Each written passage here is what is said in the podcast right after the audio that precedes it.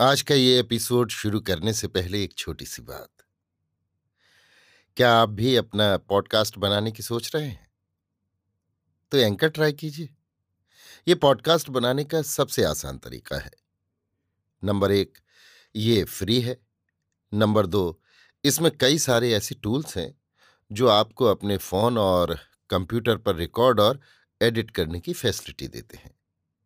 Number तीन आप अपने पॉडकास्ट को डिस्ट्रीब्यूट भी कर सकते हैं, जिससे इसे स्पॉटिफाई और दूसरे प्लेटफॉर्म पर सुना जा सके। तो डाउनलोड कीजिए फ्री एंकर ऐप या विज़िट कीजिए एंकर डॉट एफ़ पर अपना पॉडकास्ट स्टार्ट करने के लिए। ये तो थी एक छोटी सी जानकारी, और अब शुरू करते हैं एपिसोड का सिलसिला। तो आज के एपिसोड में लीजिए सुनिए विश्वंभरनाथ शर्मा कौशिक की लिखी कहानी, वीर श्रेष्ठ, मेरी, यानी समीर गोस्वामी की आवाज़ में। ग्रीष्म ऋतु थी, ज्येष्ठ मास था, गर्म वायु शीतल हो चली थी। रंजीतपुर ग्राम के ढोर गाँव की ओर लौट रहे थे। उसी समय में एक चौपाल के आगे चारपाई पर एक अर्धवयस्क व्यक्ति बैठा हुआ हुक्का गुड़गुड़ा रहा था। ये व्यक्ति दीर्घकाय तथा पुष्ट अंग था। मुखमंडल पर खुले वायुमंडल में रहने के कारण सुर्खी थी। नेत्र बड़े बड़े और कुछ उथले हुए थे। मूछें बड़ी बड़ी और ऊपर को चढ़ी हुई थी। उसमें इधर उधर चमकने वाले श्वेत बाल यौवन की विदा और वृद्धापा के आगमन की सूचना दे रहे थे। ये व्यक्ति हुक्का पीता जाता था और अपने ही आप मुस्कुरा रहा था। उसी समय एक नवयुवक उसके पास आया और बोला चाचा पाँव छुई। वो व्यक्ति बोला, जीते रहो बेटा, आओ बैठो। युवक चारपाई के पैतानी की ओर बैठ गया। थोड़ी देर तक युवक चुपचाप बैठा रहा। वो व्यक्ति भी मौन धारण किए हुए हुक्का पीता रहा। हठात उस व्यक्ति ने युवक से पूछा, कहो बबुआ, कहाँ से आ रहे हो? युवक ने उत्तर दिया, आ तो घर ही से रहा हूँ। अभी ढोरों को चारा पानी देकर छुट्टी पाई थी। जी मैं आया जरा चाचा के पास चले। उस व्यक्ति ने पूछा, गाँव के क्या समाचार हैं? युवक, समाचार अच्छे हैं। आप पर चढ़ाई करने की सलाहें हो रही हैं। वो व्यक्ति मुस्कुराया, परंतु उसने मुख से कुछ नहीं कहा। युवक, आज सबीर सुंदर सिंह कह रहे थे कि जो मेरा नाम सुंदर सिंह है तो मैं उजागर सिंह के हाथ पैर तोड़ के छोड़ूँगा। वो व्यक्ति जिसका नाम उजागर सिंह था, पुनः मुस्कुराकर बोला बड़ी बात है। सुंदर सिंह में इतनी हिम्मत तो हुई? युवक हाँ सो मैंने सोचा कि चलो उजागर चाचा को सचेत कर दूँ। उजागर सिंह बोला, बेटा की बात है। अरे, मुझे सचेत करना, ना करना दोनों एक है। मैं तो सदा एक सा रहता हूँ। मुझे क्या? चाहे जिस दिन आ जाए, मैं हर समय तैयार हूँ। मुझे तो बड़ी प्रसन्नता है कि सुंदर सिंह में कुछ गर्मी तो है। ठाकरों को ऐसा ही होना चाहिए। जो ऐसा ना हो, वो ठाकुर ही नहीं। युवक आश्चर्यान्वित होकर बोला, चाचा, आप तो सुंदर सिंह की प्रशंसा करते हैं? उजागर सिंह ने कहा, हाँ, मैं निसंदेह प्रशंसा करता हूँ। जो प्रशंसा की बात होगी, उसकी सदा प्रशंसा करूँगा। सुंदर सिंह ठाकुरों की सी बात करता है, इसलिए मैं उसकी प्रशंसा करता हूँ, बेटा। ठाकुर ऐसे ही होते हैं। ठाकुर कभी किसी से दबकर बात नहीं करता। और बेटा बच्चन सिंह, तुझसे भी मैं यही कहूँगा कि कभी किसी से दबकर बात न करना। वैसे जो बात अच्छी और सच्ची हो वही करना, पर बात आ पड़ने पर कभी किसी से न दबना। सच्चे क्षत्रिय का यही धर्म है। गाँव में बड़े बड़े अकड़बाज और लठधारी हैं, पर आज तक किसी ने मेरे लिए ऐसी बात नहीं कही। पर सुंदर सिंह ऐसा कहता है, बड़ी हिम्मत का काम है। बच्चन सिंह ने कहा, खैर, मैंने आपको जता दिया, अब आप जाने आपका काम। उजागर सिंह, तूने बड़ा अच्छा किया। मैं जानता हूँ तू मुझसे स्नेह रखता है, पर यदि तू मुझसे ना भी कहता तो तब भी मेरी कोई हानि नहीं थी। मेरा कोई कुछ बना बिगाड़ नहीं सकता। दूसरे, मैं तो हर समय मरने पर कमर कसे रहता हूँ। किसी सच्चे क्षत्रिय के हाथों मेरी मौत हो जाए तो इससे बढ़कर और क्या बात है? क्षत्रिय युद्ध में ही मरते हैं। चारपाई पर कभी नहीं मरता। बेटा, ये पहले की बातें जाती रही। अब न क्षत्रिय रहे और न क्षत्रियपन। सब एक ही घाट पानी पीते हैं। बच्चन सिंह बोला हाँ चाचा, ये तो आप ठीक ही कहते हैं। उसी समय एक और व्यक्ति आ गया। उसे देखकर उजागर सिंह बोला, आओ भाई, बसंत सिंह बैठो। बसंत सिंह भी उजागर सिंह का समवयस्क था। वो उसी चारपाई के एक कोने में बैठ गया। बसंत सिंह के सामने हुक्का खिसकाकर उजागर सिंह ने कहा, ले, पियो। बसंत सिंह ने हुक्का ठीक करके पीना आरंभ किया। दो तीन कश लेने के पश्चात उसने पूछा, काहे उजागर भाई? क्या बातें हो रही थी? उजागर सिंह, कुछ नहीं भैया, ये ही गाँव गली की बातचीत हो रही थी। सुंदर सिंह हमें मारने कहते हैं। बसंत सिंह ने हुक्के की नली छोड़ दी और उजागर सिंह की ओर देखकर कहा, कौन सुंदर सिंह? उजागर सिंह। हाँ सुंदर सिंह। बसंत सिंह, अरे उसकी ऐसी तैसी? उसकी इतनी हिम्मत कब से हुई? जिस दिन कहो घर के भीतर घुस के मारूं? भैया के हुक्म भर की देर है। अभी कल नंगे घूमते थे, आज तीस मार खां हो गए। उजागर सिंह ने मुस्कुराकर कहा तो भैया, इसमें हरज क्या है? ये तो खुशी की बात है कि हमारे लड़के ऐसे उठ रहे हैं। लड़कों का हौसला है, होने दो। उनके हौसले को पस्त नहीं करना चाहिए। जब मारने आवेगा, तब देखा जाएगा। बसंत सिंह, अरे भैया, तुम्हें साला क्या खाकर मारेगा? तुम एक लप पर मार दो तो बुखार आ जाए। तुम्हें मारेगा। बाप न मारी पिड़की, बेटा तीरंदाज। उजागर सिंह, भाई मैं उसकी इस बात पर मुग्ध हूँ। उसकी इतनी हिम्मत तो है। बसंत सिंह, अरे मरी ससुरी ऐसी हिम्मत? बड़े छोटे का भी तो ध्यान रखा जाता है। अभी मुँह से दूध की गंध नहीं गई और बड़ों बूढ़ों के मुँह चढ़ने लगा। अभी कान पकड़ के दो तमाचे मार दूँ तो रोता हुआ घर जाए बातें ऐसी करता है। इस अवसर पर बच्चन सिंह बोल उठा बसंत चाचा, सो डॉल नहीं है। कान पकड़कर तमाचे मारना खेल नहीं है। वो भी बड़ा हथ छूट है। उसके शरीर में बल भी बहुत है। रोज कसरत करता है। गाँव में उसके मुकाबले में उजागर चाचा को छोड़कर कोई लाठी चला नहीं सकता। ऐसा वैसा थोड़ा ही है।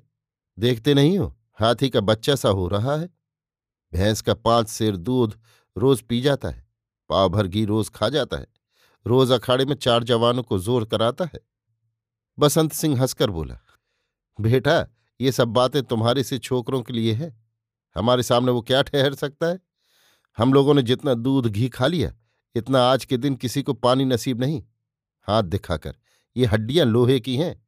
जिस दिन सामना पड़ जाएगा, उस दिन अम्मा याद आवेगी। उजागर सिंह मुस्कुराकर बोला, भैया, तुम भी किसकी बातों में लगे हो? अरे, कहने दो, मैं तो कह चुका हूँ, लड़कों की हिम्मत इसी तरह बढ़ती रहे तो अच्छा है। भाई मुझे तो प्रसन्नता है। बसंत सिंह, हिम्मत बढ़ाने के लिए तो कोई बुरी बात नहीं, परंतु वैसे लड़कों को बहुत मुँह लगाना ठीक नहीं। उजागर सिंह, खैर देखा जाएगा, चिंता क्या है? सुंदर सिंह अपनी चौपाल में बैठा हुआ था, पास उसके इष्ट मित्र बैठे थे। सुंदर सिंह एक सुंदर तथा बलिष्ठ युवक था वयस चौबीस पच्चीस वर्ष की, मुख पर ब्रह्मचर्य का तेज था। ये लोग आपस में बातें कर रहे थे। उसी समय बसंत सिंह उधर से निकले। उन्हें देखते ही सुंदर सिंह बोल उठा, चाचा, चरण छुई? बसंत सिंह ने उत्तर दिया, चिरंजीव रहो। अरे बेटा, सुंदर, ये गाँव में कैसी खबरें उड़ रही हैं? लोग कहते हैं तुम उजागर सिंह से लड़ाई ठाने बैठे हो। सुंदर सिंह छाती ऊँची करके बोला, जो कुछ आपने सुना वो ठीक है। बसंत सिंह खड़े हो गए, बोले, आखिर ऐसी कौन सी बात हुई जो तुम इतने चिढ़ गए? सुंदर सिंह अब चाचा बात क्या बताऊँ? बसंत सिंह, आखिर बात तो कुछ हुई होगी, बिना बात तो ऐसा हो नहीं सकता। सुंदर सिंह, बात क्यों नहीं है? मैं पागल तो हूँ नहीं जो बिना कारण किसी से लड़ाई मोल लू। बसंत सिंह तो वही तो मैं पूछता हूँ कि बात क्या है? सुंदर सिंह, चाचा यहाँ आकर बैठो तो बताओ बसंत सिंह चौपाल में चले गए और एक चारपाई पर बैठकर बोले, हाँ बताओ सुंदर सिंह बात यह है कि परसों रात को हमारी भैंस खुल गई थी, सो घूमती घूमती कहीं उनके खेत में चली गई। भगवान जाने वो कब खुली और कब खेत में पहुँची, मुझे कुछ मालूम नहीं। मैं भोजन करके उठा था। उसी समय एक आदमी ने आकर कहा, तुम्हारी भैंस उजागर सिंह के खेत में घुस गई थी, सो उन्होंने कांजी हौस भिजवा दी। पहले तो मुझे इस बात पर विश्वास नहीं हुआ। मैंने खबर लाने वाले से कहा, उजागर चाचा तो ऐसा करेंगे नहीं, किसी और ने भिजवा दी होगी। उस आदमी ने कहा, नहीं भैया खास उजागर सिंह ने ऐसा किया। जब उनके आदमियों ने भैंस पकड़ी तो उन्होंने पूछा, सुंदर सिंह की मालूम होती है? इतना सुनते ही पहले तो वो कुछ देर तक सोचते रहे, फिर बोले, किसी की हो? जाओ कौंजी हौस ले जाओ। सो चाचा भैंस उसी समय कौंजी हंस भेज दी गई। मैंने जो ये सुना तो मुझे बड़ा बुरा लगा। मैंने कहा अव्वल तो कांजी हौस भेजने का काम क्या था? जानवर सभी के पास हैं और सभी के कभी कभी खुल जाते हैं और जिस खेत में चाहते हैं घुस जाते हैं। जो सब इसी तरह कांजी हौस भेजने लगे तो काम कैसे चले? कई दफे खास उनके जानवर हमारे खेत में चर गए, पर हमने चू नहीं की। चुपचाप पकड़कर उनके खूंटे में बांधाए खैर, मैं उसी समय उजागर चाचा के पास पहुँचा। मैंने उनसे बड़ी नम्रता से कहा, उजागर चाचा, हमारी भैंस आपने कांजी हौस क्यों भिजवा दी? परंतु उजागर चाचा उस समय सातवें आसमान पर थे। बात क्या कही? मानो काटने दौड़े। बोले भिजवाना दें तो क्या करें? अपना खेत चरवा डालें। और मैं क्या जानूं किसकी भैंस थी? कुछ तुम्हारा उस पर नाम तो लिखा नहीं था। और अब तो मैंने सोच लिया है कि किसी को रियायत न करूँगा, चाहे जो हो और चाहे जिसका जानवर हो। अपने खेत के पास भी पा जाऊँगा तो कांजी हाउस भिजवा दूँगा। सालों ने नाक में दम कर रखा है। घर में बाँध कर खिलाया नहीं जाता, रात में खेत चरने को छोड़ देते हैं। अब चराने का मज़ा मिलेगा। मेरे मुँह से निकला, चाचा ये मल्लाही तो ठीक नहीं, ये तो दुनिया जानती है कि भैंस मेरी है, आपको ऐसा नहीं करना चाहिए था। आपके भी जानवर हैं और वे भी कभी कभी खुल जाते हैं। बस चाचा, मेरा इतना कहना था कि उजागर चाचा जामे से बाहर हो गए, कड़क कर बोले, मेरे जानवर किसी गाली दी कि खेत में जावें तो उसका जो जी चाहे सो करे। चाहे कांजी हास भेजे, चाहे कसाई को दे दे और मैं भी अब ऐसा ही करूँगा। वह अच्छी धांधली मचा रखी है, खेत का खेत चरावे और ऊपर से उपदेश देने आवे। कल का लौंडा चला वहाँ से, बड़ा कहीं का लाल बुझक्कड़ बनकर। इतना सुनकर चाचा मुझे भी क्रोध आ गया। तुम जानो, हम भी आध से आटा खाते हैं, हमारे शरीर में भी खून है। मैंने कहा, आप इतना जामे से बाहर क्यों हुए जाते हैं? मैं तो चाचा चाचा कह रहा हूँ, और आप सिर पर ही चढ़े बैठते हैं? आखिर आपने समझ के रखा है? जब तक चाचा कहता हूँ, तभी तक खैर है। जिस दिन सामने खड़ा हो गया, उस दिन छठी का दूध याद आ जाएगा। और देखूँ आप कैसे मेरे जानवर कौजी हौस भेजते हैं? मेरे जानवर रोज खुलेंगे और जहाँ चाहेंगे चरेंगे। जिसमें हिम्मत हो कौजी हाउस भेजे, पर कौजी हाउस भेजने के पहले सिर पर लोहे का तवा भी जड़वा ले। इतना सुनते ही उजागर चाचा बाहर निकल आए और आते ही एक तमाचा मेरे मुँह पर मारा। क्या कहूँ चाचा, मेरी जगह दूसरा होता तो चक्कर खाकर गिर जाता। मेरी भी आँखों तले अंधेरा छा गया। मेरे पास उस समय कोई लाठी डंडा नहीं। जल्दी में खाली हाथ ही चल दिया था, इसलिए मैंने उस समय लड़ना ठीक न समझा। इतना मैंने ज़रूर कहा। चाचा तुमने मुझे बेकसूर मारा है, इसका बदला मैं ज़रूर लूँगा। जो ना लूँ तो ठाकुर से नहीं, चमार से पैदा समझना। इस पर वो बोले, तू चमार, तेरी सात पीढ़ी चमार, तू ठाकुर कब से हुआ? मैंने इसका कोई जवाब नहीं दिया, चुपचाप घर चला आया। सो, चाचा, अब तो मैं कसम खा चुका हूँ कि तमाचे का बदला ज़रूर लूँगा, चाहे इधर की दुनिया उधर हो जाए। इतना सुनकर बसंत सिंह सर हिलाकर बोले, उजागर भाई ने गलती की जो ऐसा किया, उन्हें ऐसा नहीं करना चाहिए था। एक तो भैंस को कौंजी हास भेजना ही बुरा था। जानवर तो खुलते ही रहते हैं और खेत भी चढ़ जाते हैं। पर क्या किया जाए? अभी तीन चार दिन हुए, अंगनू अहीर का बैल रात में हमारे खेत में घुस गया। किसी को पता न लगा। वो साला रात भर मज़े में छकता रहा। सवेरे लोगों ने देखा और पकड़ लिया और मुझे खबर हुई, मैंने जाकर छुड़वा दिया। एक जगह रहकर ऐसी बातें नहीं चाहिए। खैर बेटा, वो गाँव के बड़े बूढ़े हैं, उनकी बात का बुरा मत मानो। तुम जानते ही हो वो बड़े क्रोधी हैं। जरा ही में उन्हें क्रोध आता है। सुंदर सिंह मूछों पर ताव देकर बोले, वो क्रोधी हैं तो हम भी बड़े क्रोधी हैं। हमने अपना क्रोध किसी ससुरे के हाथ बेच नहीं खाया है। जिस समय तमाचा मारा था, उस समय मैं न जाने क्या समझकर चुपचाप चला आया। नहीं, उसी समय छाती पर चढ़कर खून पी लेता। मगर खैर, अब भी क्या हुआ? चोर जाते रहे कि अंधियारी? बसंत सिंह बोले, नहीं बेटा, ऐसी बात ना करो। इसमें बड़ी बदनामी की बात है।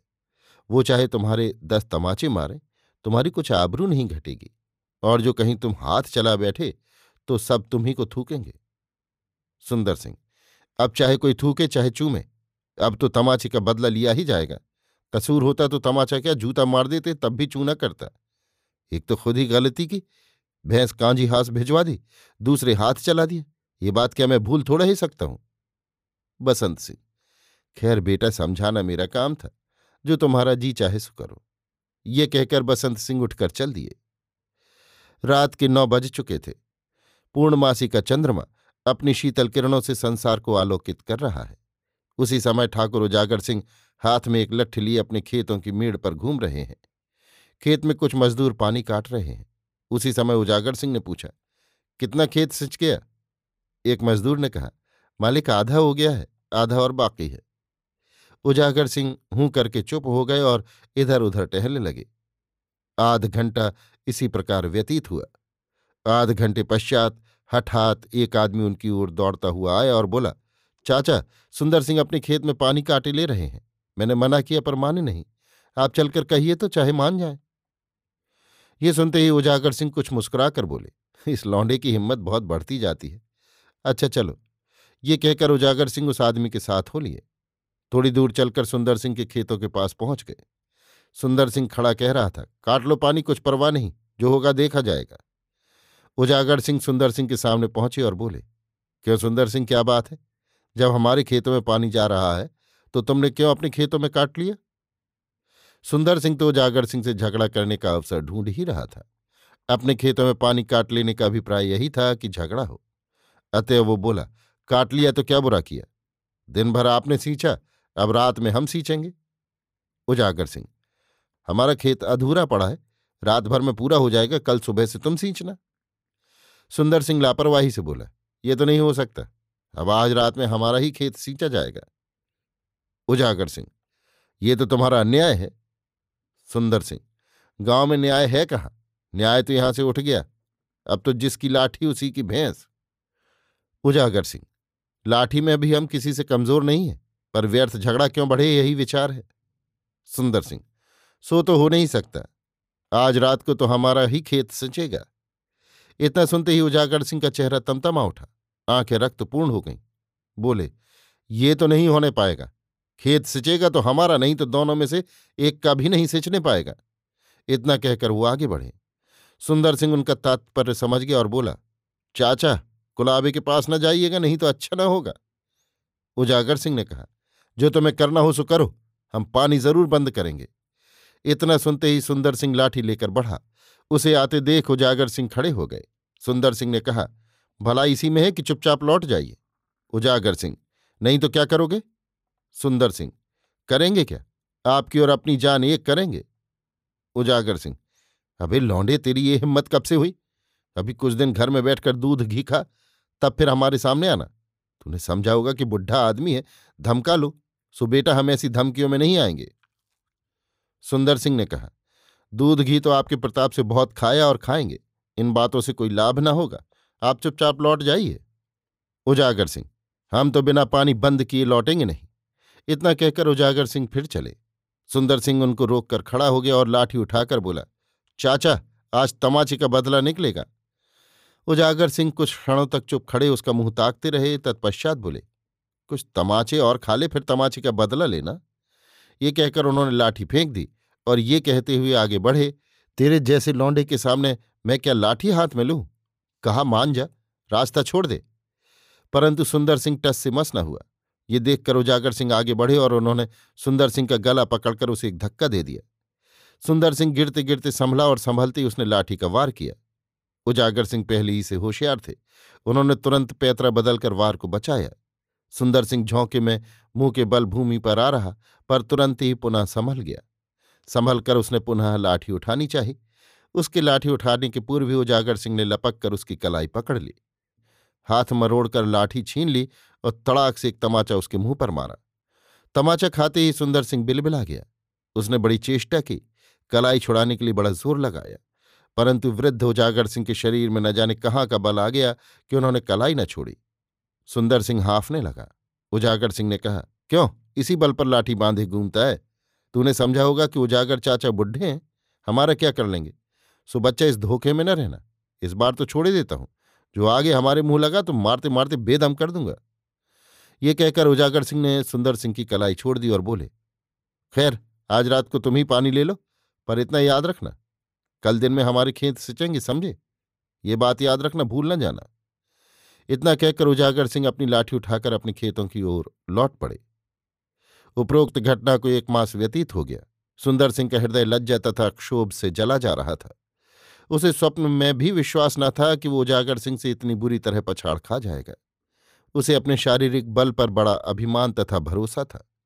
परंतु उसका वो विश्वास, वो भरोसा सब बालू की भीत की भांति धराशायी हो गया। अब सुंदर सिंह को ये चिंता हुई कि जिस प्रकार बने उजागर सिंह को नीचे दिखाना चाहिए।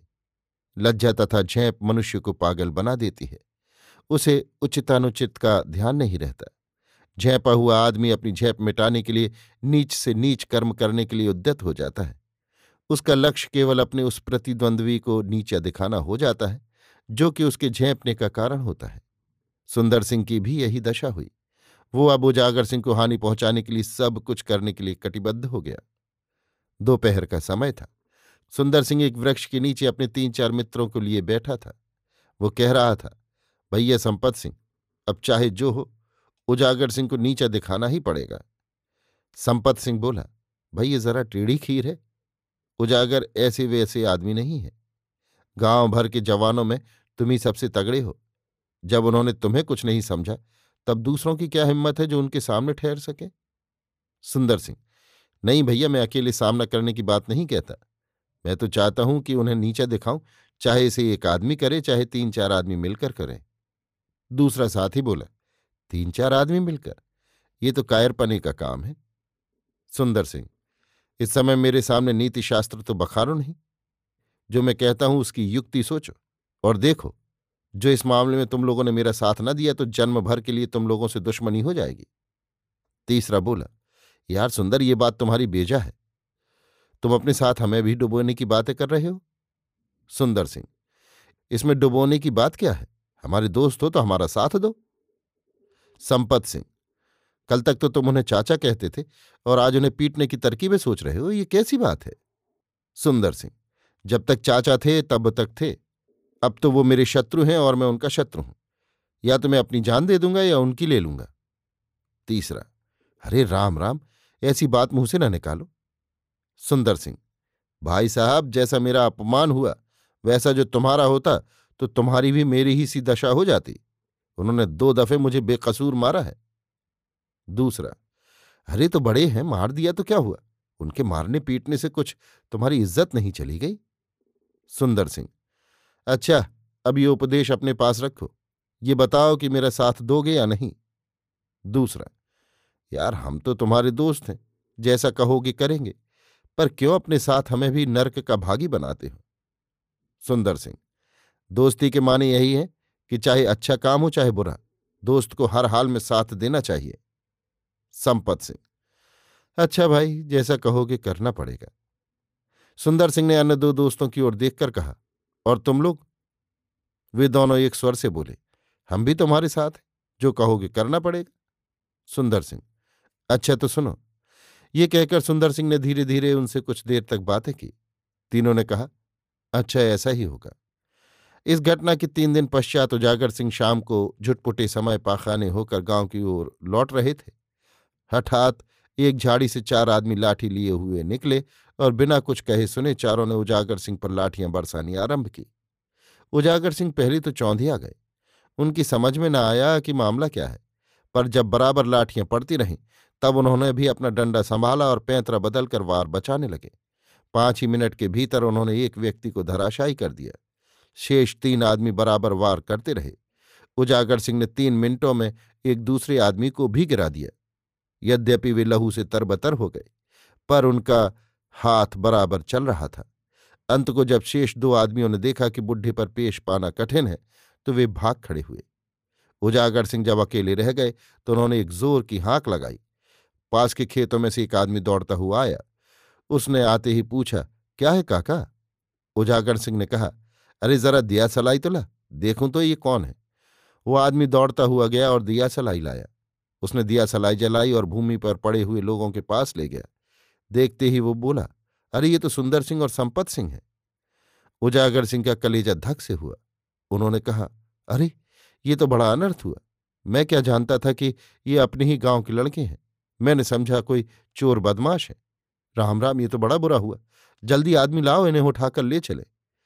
उस आदमी ने एक फूस का गट्ठा सुलगा लिया था। उसकी रोशनी में उसने उजागर सिंह के मुख को देखा। देखते ही वो घबरा कर बोला, उजागर काका, तुम्हारे कपड़े तो रक्त में तर हैं। उजागर बोले, तू मेरी चिंता न कर, जल्दी जाकर आदमियों को ला। वो आदमी तुरंत दौड़ा हुआ गया और तीन चार आदमी साथ ले आया। सुंदर सिंह के पिता को भी सूचना मिल गई। वो भी दौड़ता हुआ आया। सबने मिलकर दोनों आदमियों को उठाया और ले चले। उजागर सिंह ने रास्ते में कहा, इन्हें मेरे ही घर ले चलो। दोनों आदमी उजागर सिंह के घर पहुँचाए गए। यद्यपि उजागर सिंह का सर फट गया था और उसे बराबर रक्तस्राव हो रहा था, परंतु उजागर सिंह को इसकी कुछ भी चिंता न थी। उनका ध्यान सुंदर सिंह तथा संपत सिंह की ओर था। घर पहुंचकर उन्होंने पहले साधारण रूप से अपने घाव को बाँध लिया। तत्पश्चात तुरंत ही दोनों घायलों की सेवा शुश्रूषा में लग गए। सुंदर सिंह तथा संपत सिंह की खासी चोट आ गई थी। एक सप्ताह तक वे दोनों चारपाई पर पड़े रहे।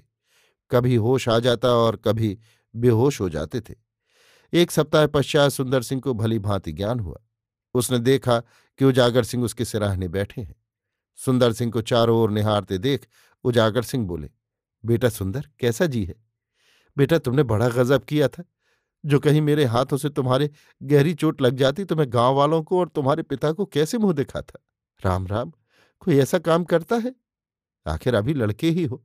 बेटा, मैंने तो अपना बच्चा समझकर तुम्हारे एक आध तमाचे मार दिए थे। मैं अपने रघुवीर को भी कभी मार बैठता हूँ। क्या करूँ? मेरा स्वभाव ही खराब है कि गुस्सा आता है तो हाथ चल ही जाता है। रघुवीर की उम्र तुमसे कुछ अधिक ही है, कम नहीं, पर मैं उसे भी मार देता हूँ बेटा। मुझसे जो कसूर हुआ उसे माफ़ करो। भगवान जाने गुस्सा आने पर मुझे भले बुरे का ज्ञान नहीं रहता बेटा। मेरे हाथों से तुम्हें इतनी चोट लगी है, मेरा कलेजा नुचा आता है, जिसे गोदियों में खिलाया, वो मेरे हाथों घायल हुआ, मैंने उसका रक्त बहाया, ये दुख मुझे जन्म भर रहेगा। ये कहते कहते उजागर सिंह के नेत्रों से आँसू बहने लगे। सुंदर सिंह हाथ जोड़कर बोला, चाचा, मेरा कसूर माफ़ करो। मुझे नहीं मालूम था कि तुम्हें मेरी इतनी मोहब्बत है। मेरी आँखों पर पर्दा पड़ गया था। मैं तुम्हें अपना दुश्मन समझने लगा था। चाचा, अब आज से मैं तुम्हें अपने पिता से अधिक समझूँगा। तमाचा गया तुम जूतियाँ भी मारोगे तो कभी चूना करूँगा। ये कहकर सुंदर सिंह ने उजागर सिंह के चरणों की ओर हाथ बढ़ाया। उजागर सिंह ने उठकर उसे छाती से लगा लिया। अभी आप सुन रहे थे विश्वंभरनाथ शर्मा कौशिक की लिखी कहानी, वीर श्रेष्ठ, मेरी यानी समीर गोस्वामी की आवाज़ में।